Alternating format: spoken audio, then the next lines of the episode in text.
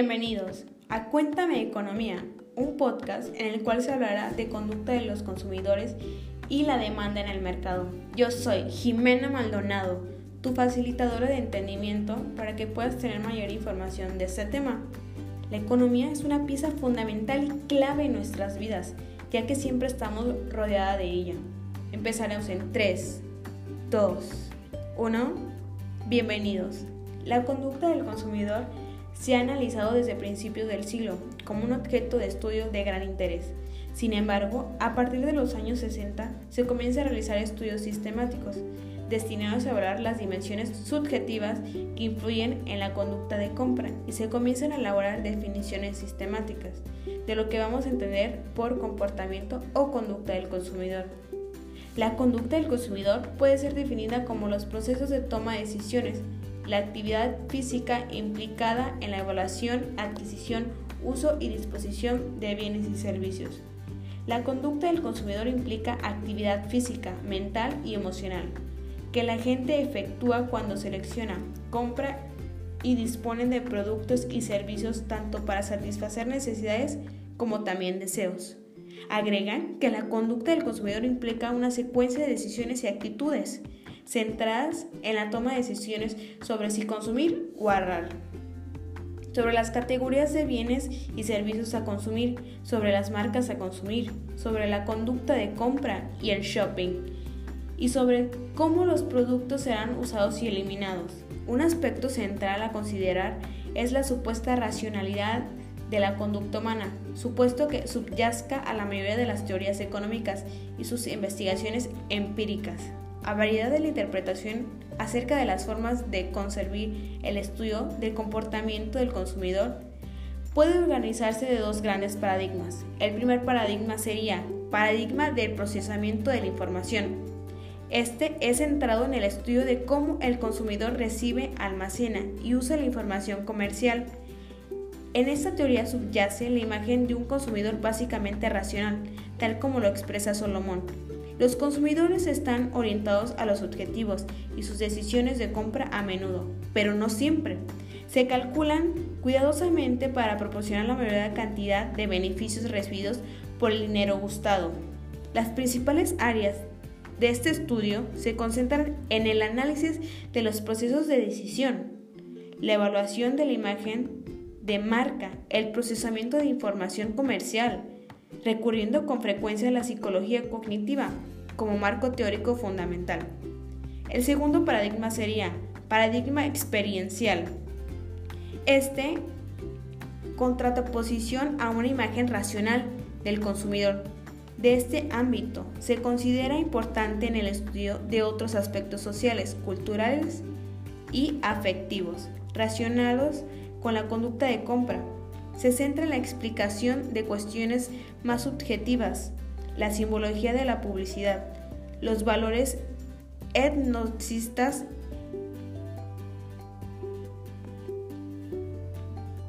hedonistas, la influencia de sentimientos y emociones, la valoración afectiva en la marca, etc. La visión que se porta desde este campo de es más abierta. Se trata de interpretar estos procesos y su influencia, aunque no puedan cuantificarse. Estas dos posturas sintetizadas, las cuales proporcionan en el estudio del comportamiento del consumidor, por un lado, la necesidad de objetivar al acto de compra y las variables que lo implica, con el fin de establecer relaciones causa-efecto, Dicho de otro modo, mediante este estudio se busca predecir el comportamiento.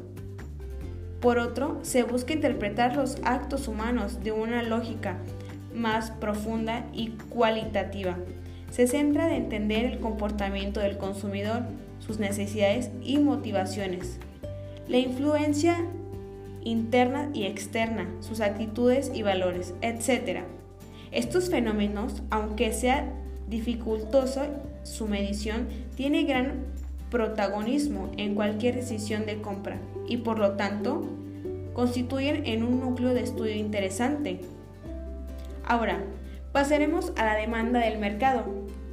Para empezar, necesitamos saber el funcionamiento de los mercados. La oferta y la demanda son las fuerzas que hacen que las economías de mercado o capitalismo funcionen. La oferta y la demanda determinan la cantidad que se produce de cada bien y el precio al que debe venderse, y esto hace al interactuar en, la en los mercados, entendiendo por mercado toda situación social en la que los bienes y servicios, así como los factores productivos, se intercambian. Entonces podemos decir que la demanda tiene que ver con lo que con los consumidores desean adquirir. Demandar significa estar dispuesto a comprar, mientras que comprar es efectuar realmente la adquisición. La demanda refleja una intención, mientras que la compra constituye una acción. Entonces, ¿qué es la ley de la demanda? La ley de la demanda es la relación inversa que existe entre el precio de un bien y la cantidad demandada, en el estudio de que cuando se reduzca el precio aumente la cantidad demandada, mientras que cuando aumenta el precio se disminuye la cantidad demandada. La demanda del mercado muestra para cada precio la cantidad de los demandantes estarán dispuestos a demandar a precios bajos. Las cantidades que los consumidores desean demandar serán elevadas y conforme al precio va aumentando. La cantidad que desearán demandar será menor. La demanda del mercado es la suma de las cantidades demandadas por los individuos que lo integran. Con esto terminamos. Espero que les haya gustado la información que les proporcioné. Gracias y recuerden, siempre hay un buen día para aprender.